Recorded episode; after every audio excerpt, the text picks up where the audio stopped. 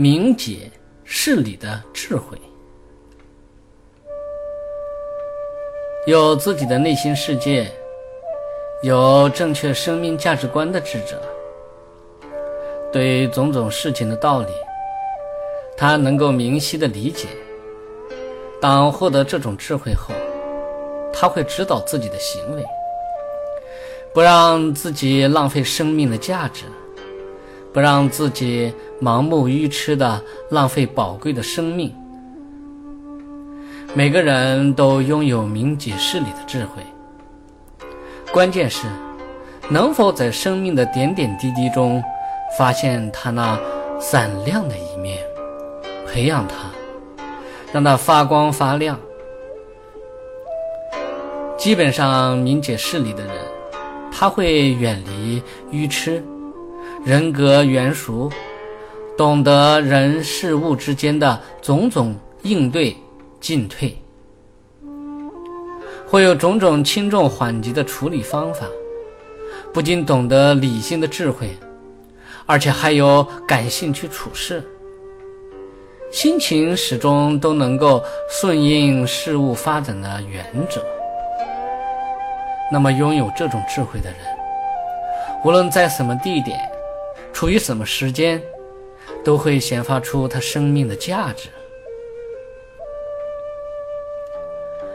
以前有位年轻人想知道生命的价值，于是翻阅了很多书，想得到一个满意的答案。但是不管怎么寻求，都令心无法满意。终于，他碰到了一位智者。于是，就向这位智者询问生命的价值。智者没有直接回答他的问题，而是让他在第二天早上过来见自己。没想到，到了第二天，年轻人准时见到了智者，智者却给他拿来了一块看起来很普通的石头，对他说。你拿着这块石头到市场上去拍卖，价钱可以让别人来定。不过，你千万不要说你为什么要卖石头，用意不要表达出来。当你做完这件事情回来，可以给我汇报。千万要记住，不能真把石头给卖了。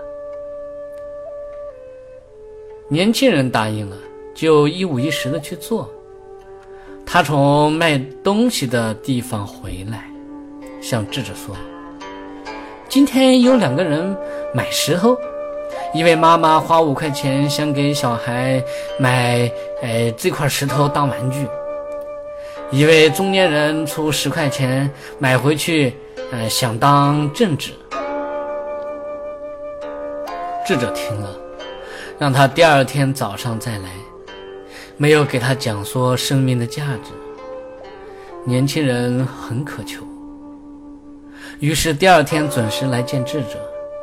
智者还是把那块石头交给他，让他到黄金市场拍卖。还是像上面交代的一样，年轻人虽然不相信有人会在黄金市场买石头，为了答案。还是去了。当他回来的时候，很惊奇地向智者汇报：“有人居然愿意出十万块钱买这块石头，我由于听您的话才没卖掉。您能不能告诉我生命的价值呢？”智者笑笑，让他不要急，明天早晨再来。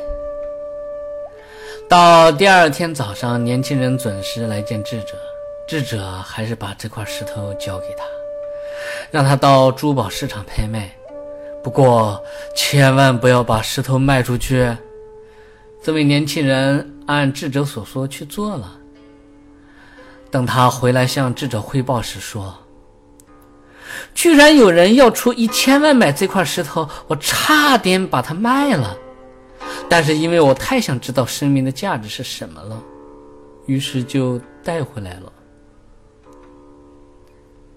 年轻人又再一次请问智者：“生命的价值是什么呢？”到了这时，智者才语重心长地告诉他：“表面上，你看这块石头很平凡，但是有眼光的人知道它这里面含藏着无价的钻石。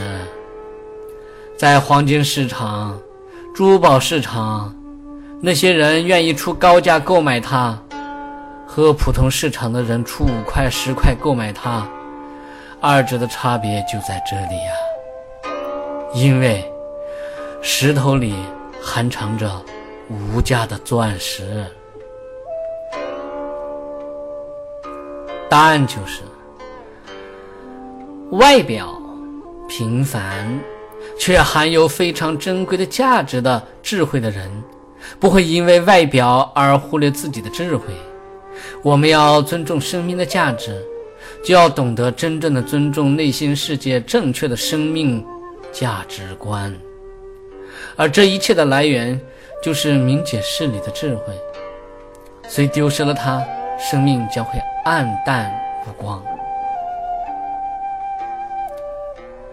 平常的人心情总是随着别人对自己的好坏、赞叹、咒骂而变来变去，总是随着外界的变化，让这颗心一会儿像鸡毛一样被吹上天空，一会儿又像鸡毛一样从天空掉落，因此总是忐忑不安。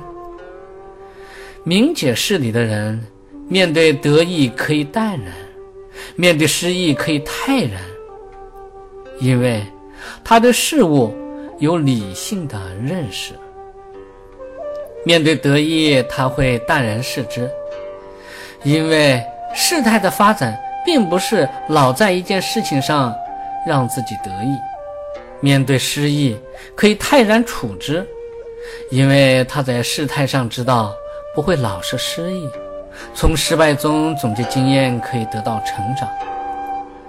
这样有智慧的人。他不会偏于感性，也不会偏于理性，而是会在理性明解事理的过程中增长智慧，打开内心世界，去实践真理。